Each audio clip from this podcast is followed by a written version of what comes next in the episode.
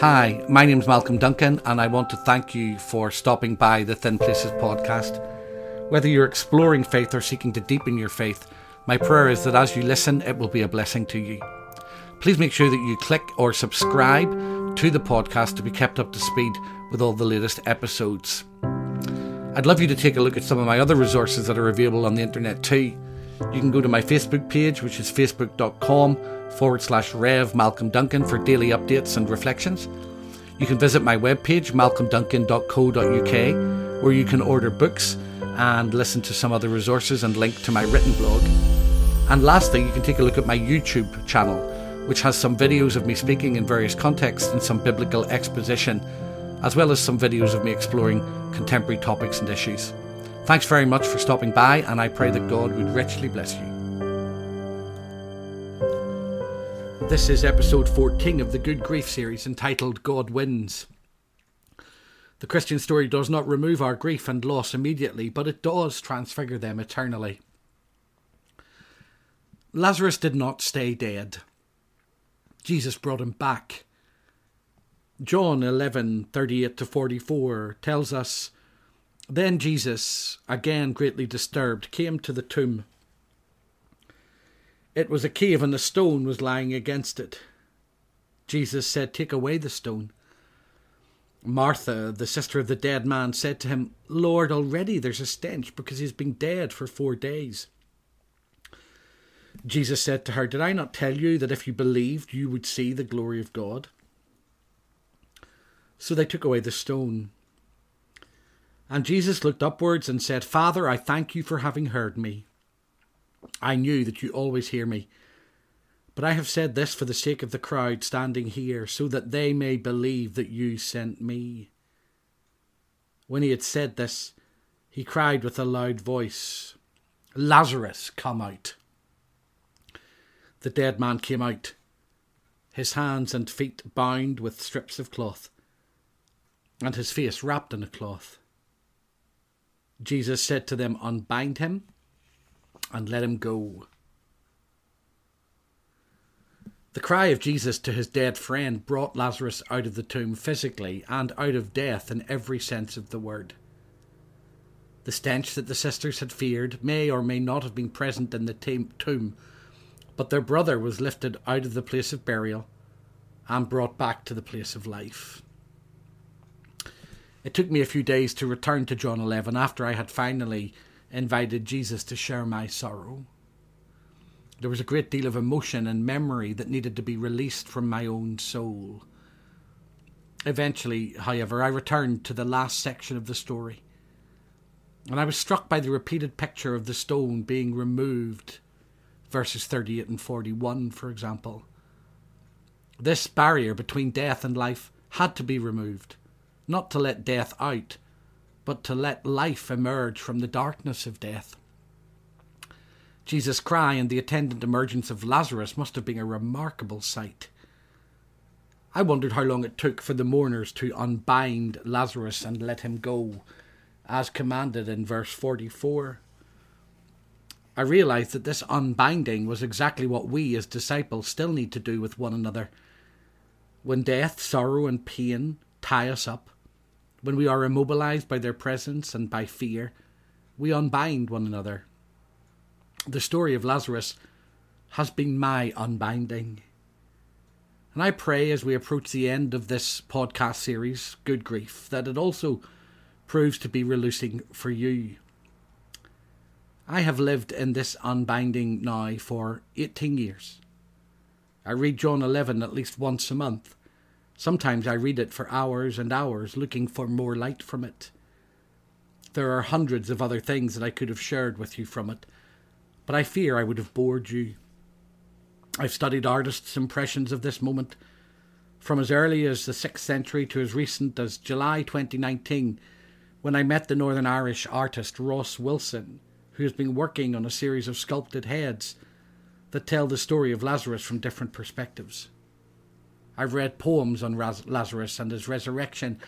I've explored the nuances of language around sleeping that are used by John, how Lazarus was brought out of the tomb itself, what the function of the mourners might have been, I've wondered why we never hear from Lazarus about the experience, or, for that matter, Jairus and his daughter, or the widow of Nain and her son.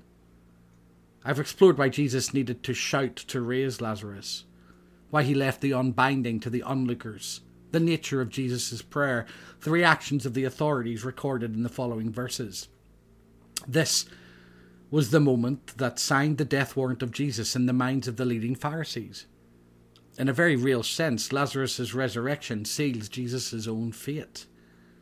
All of these and many other things about this incident have drawn my attention over the years, but above all, this passage has brought me life and hope and faith since I've walked through it again and again and again since 2003. This happened most obviously with the death of my brother and the powerful sense of God's promise to me about him from John 11, verse 23 Your brother will rise again. It has happened often, though, because the lessons John 11 taught me in 2003 are the lessons that I continue to learn and I continue to need to learn with each grief I walk through personally and pastorally. I've read these words all around the world and to all kinds of people as they've walked through their own sorrow, and I've seen them set people free. And I pray in some way that by sharing them with you through this podcast series, that they'll help. In the end, the Lazarus story will only help if we can see that it offers to do something with our grief. It clearly doesn't remove it. Otherwise, Jesus would have resurrected Lazarus immediately and halted the grieving process for the sisters. It does, however, I think, offer to change it. Not to simply transform it, but to transfigure it. I use the word transfigure very intentionally because the resurrection of Lazarus sits within the larger picture of resurrection offered by the New Testament. A transfiguration that is only possible through Christ. I have consistently pointed out that God does not remove our grief through this podcast series. He doesn't sweep it under the carpet like dirt that should be hidden, nor does he work some kind of alchemy on it. Instead, he transfigures it. I've always been fascinated with transfiguration because Christ is central in it. The story of the moment when Christ was transfigured before Peter, James, and John is central to our understanding, to life, and to death, and to faith. That is true in the sense that it has a central part to play in our understanding of who Jesus is and how his identity impacts our living and ultimately our dying. But it's also true in the sense that the Transfiguration has a central literary place in the Gospels of Mark and Luke, and a theologically central place in the Church's understanding of Jesus. Nothing changes inherently about Jesus in the Transfiguration. What changes is the way in which who he has always been is demonstrated or revealed to the disciples and therefore to us. It was the same Jesus who walked up the mountainside with them and back down that they saw transfigured before them when the event took place. In the same way, the Lazarus story can transfigure our understanding of life and death if we will let it. Nothing changes about life and death for us through the Lazarus story, in the sense that we still have to walk through death somehow. Lazarus himself died again. We do not know how or when, but we do know that the ruling Jewish officials certainly wanted him dead. The reality of Lazarus's resurrection spurred the Jewish authorities on to kill Jesus and perhaps Lazarus, while it also caused some to believe in Jesus. So, what will the story do with you? Will it draw you closer or will it drive you away? And what will you let this story do with your grief and with your sorrow? Will it be hardened in your soul because you don't understand why Jesus asks you to go through it? Or will it transfigure your grief and loss as you lay them at the feet of Jesus? It's done the latter for me, but it could have done the former. I had a choice to make about what I did with my own grief journey. So do you. And there are two things that help me to choose to give my sorrow and grief to God rather than to hold on to them tightly. The first was the way in which Jesus deals with Mary, Martha, and Lazarus in this story, and the way in which he handles death and sorrow. And the second is the Bible's overarching story of hope in the face of despair and life in the face of death. I don't intend to retell the story of Christian hope in detail here, but I do want to reflect on it with you and ask you to consider what your choice will be concerning what happens in your own grief journey as a result of listening to this podcast series and perhaps reading my book, Good Grief. I've pointed out already through the series key passages of Scripture that I turn to when grief and sorrow force their way into my life again. I invite you to read them for yourself in the same way as I have tried to read John 11 with you, slowly, deliberately, with a listening heart and an open soul. They matter enough for me to tell you again what they are. Psalm 23, with the powerful images of God as your shepherd, and the one who walks with you through grief and pain and heartbreak and sorrow. Psalm 34, with the assurance that God is near you when your heart breaks and your world falls apart. Psalm 116, and the beautiful picture of God cherishing us and being present at the death of the saints. John 11, for all of the reasons that I've shared with you. Romans 8, for the powerful hope it presents of the God who cannot and will not be separated from you by anything. 1 Corinthians 15, because of the simple but profound metaphors of life after death, of resurrection, and of utter change that Paul presents to us and Revelation chapter 21 because of the powerful picture of a new heaven and a new earth where sorrow, shame, pain, suffering, and death are themselves ultimately destroyed. These passages are the backbone of hope and the skeleton of my belief. The resurrection of Lazarus is powerful, but the resurrection of Jesus changes everything for everyone the story of life bursting out of death, of hope bursting out of despair that is recorded at the end of each of the Gospels is the key to how Christians understand life and ultimately death and life after death. They show us in their various ways that death does not have the last word. It doesn't have the last word in our lives, it doesn't have the last word in the world, it doesn't have the last word anywhere. The Christian hope is that death itself will be defeated. The only way that death could be destroyed was by it being confronted, disarmed, and proven to be the liar that it is. And this, this is what Jesus did. This was his mission and his purpose. When Jesus told Martha, I am resurrection and life, in verse 25, he was rooting Lazarus's hope and Lazarus's sister's hope in Jesus' own power over life and death he demonstrates that for them in raising Lazarus. And in that event, he shows us that death is not the end. In Jesus' own resurrection, he begins a process of transfiguring the planet because when Jesus rises, he does so never to die again. This lies at the heart of the proclamation of the gospel and its consequences for us as set out in the New Testament. 1 Corinthians 15, verses 3 to 8 says, For I handed on to you as of first importance what I, what I in turn had received, that Christ died for our sins in accordance with the Scriptures, and that he was buried, and that he was raised on the third day in accordance with the Scriptures, and that he appeared to Cephas, then to the twelve. Then he appeared to more than five hundred brothers and sisters at one time most of whom are still alive, though some have died. Then he appeared to James, then to all the apostles. And last of all, as to one untimely born, he appeared also to me, the Apostle Paul says. And in Romans chapter 6, verses 4 to 5, Paul says, Therefore we have been buried with him by baptism into death, so that just as Christ was raised from the dead by the glory of the Father, so we too might walk in newness of life. For if we have been united with him in a death like his, we will certainly be united with him in a resurrection like his. Romans 1 4 says something similar.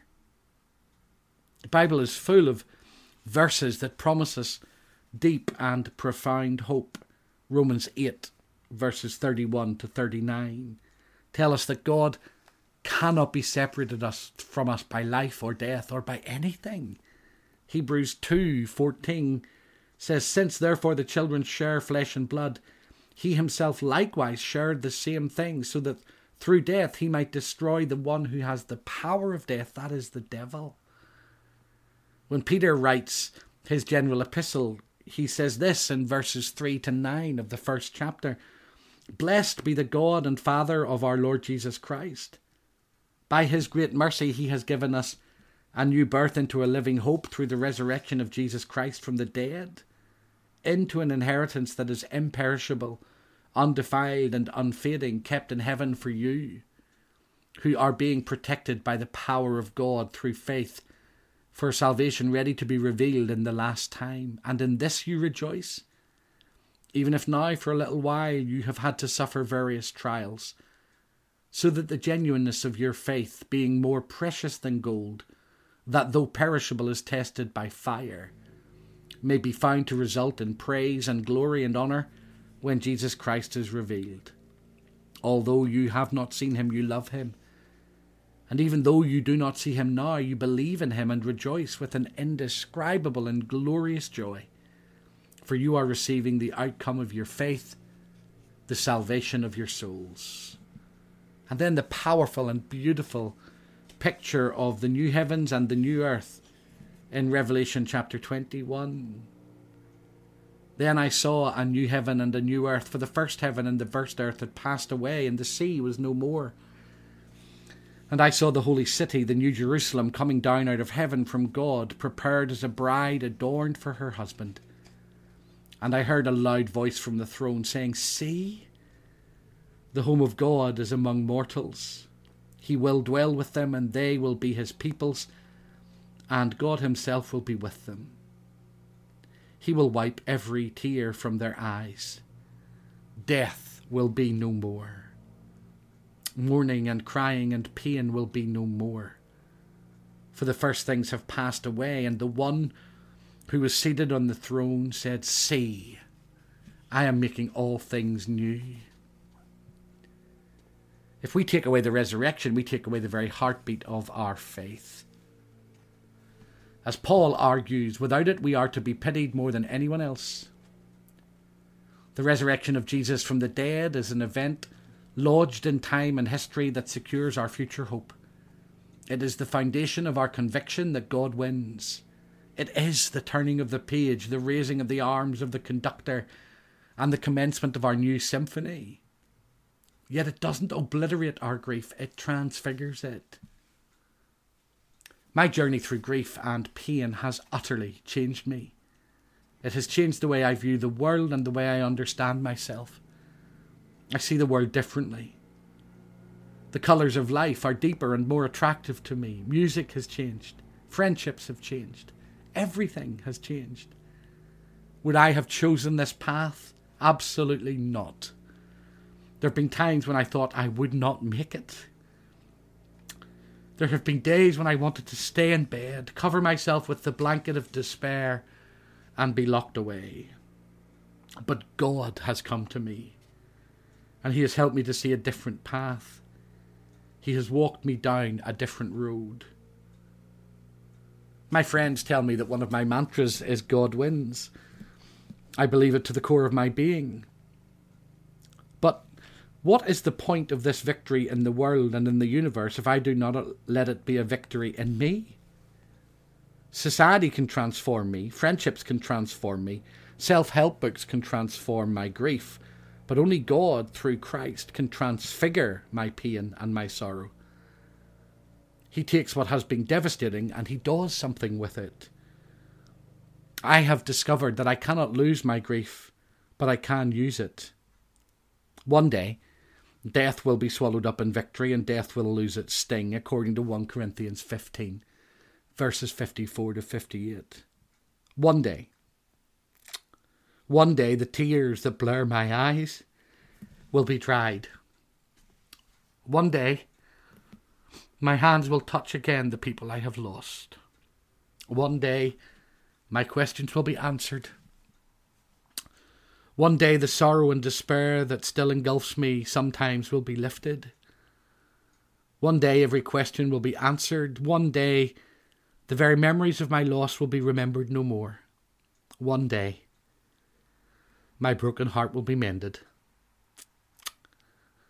One day I will never have to say I miss you to anyone again. One day my sighing will end. One day, but not yet. I live in that hope. It gets me out of bed in the morning and it keeps me going. And until then, I am part of a story that goes back to Jesus and even back before that. Paul spoke of the resurrected Christ appearing to him physically as one untimely born in 1 Corinthians 15, verse 8. He was referring to a physical encounter with Jesus. But when I read Paul's words, I somehow imagine a sentence that continues rather than stops. I don't mean that the physical Jesus appears to lots of people now, although I do believe he can and does appear to some. But in Paul's lists of the appearances of Jesus, I sensed a rhythm. He appeared to Cephas, then to the twelve. Then he appeared to more than 500 brothers and sisters at one time, most of whom are still alive, though some have died. Then he appeared to James, then to all the apostles.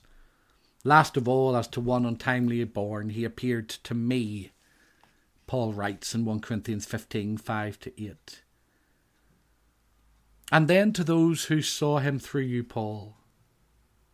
Then to a woman called Lydia, the first convert to, in Europe. And then the people she told. And then, and then, and then, and then to me. My pain goes further back than when my father died. I think I was broken before I knew what broken meant. My life was marked with much beauty. Brothers and a sister that loved me, parents that provided for me, a mind that was inquisitive, an education second to none. But I grew up broken on the inside. An angry and frightened little boy that sometimes wished he had never been born. I think if I had not had my sister and my mum, I would not have made it. I carry sorrow and brokenness in ways that few people see scars on the inside of me that no one knows. At least almost no one. My sorrows and my heartbreak in later life link back to those in my early years, until the whole journey of sorrow and pain becomes one long line. This is the pain and sorrow that I have given to Jesus. This is the pain that He has transfigured. He has taken the deepest parts of my brokenness the most hidden parts of my shame and sorrow, and He has redeemed them. My life makes sense because of Jesus. My pain has been redeemed, used, transfigured by Him. I cannot undo the pain of the past. I cannot wipe it out with a magic cloth. And I cannot pretend that it has not happened. So I must choose to do what I can with this journey that I have been on? What will I do with my sorrow and my pain? I will give it to Jesus and trust Him with the outcome. And in the end, that is all I can do. But in the end, that is good grief. But before we come to the last episode of this podcast series, I have a question for you one last part of my story. I have opened my box and let out my grief. I pray it has helped. But the hardest question of all is the one that I have left to the final episode of Good Grief.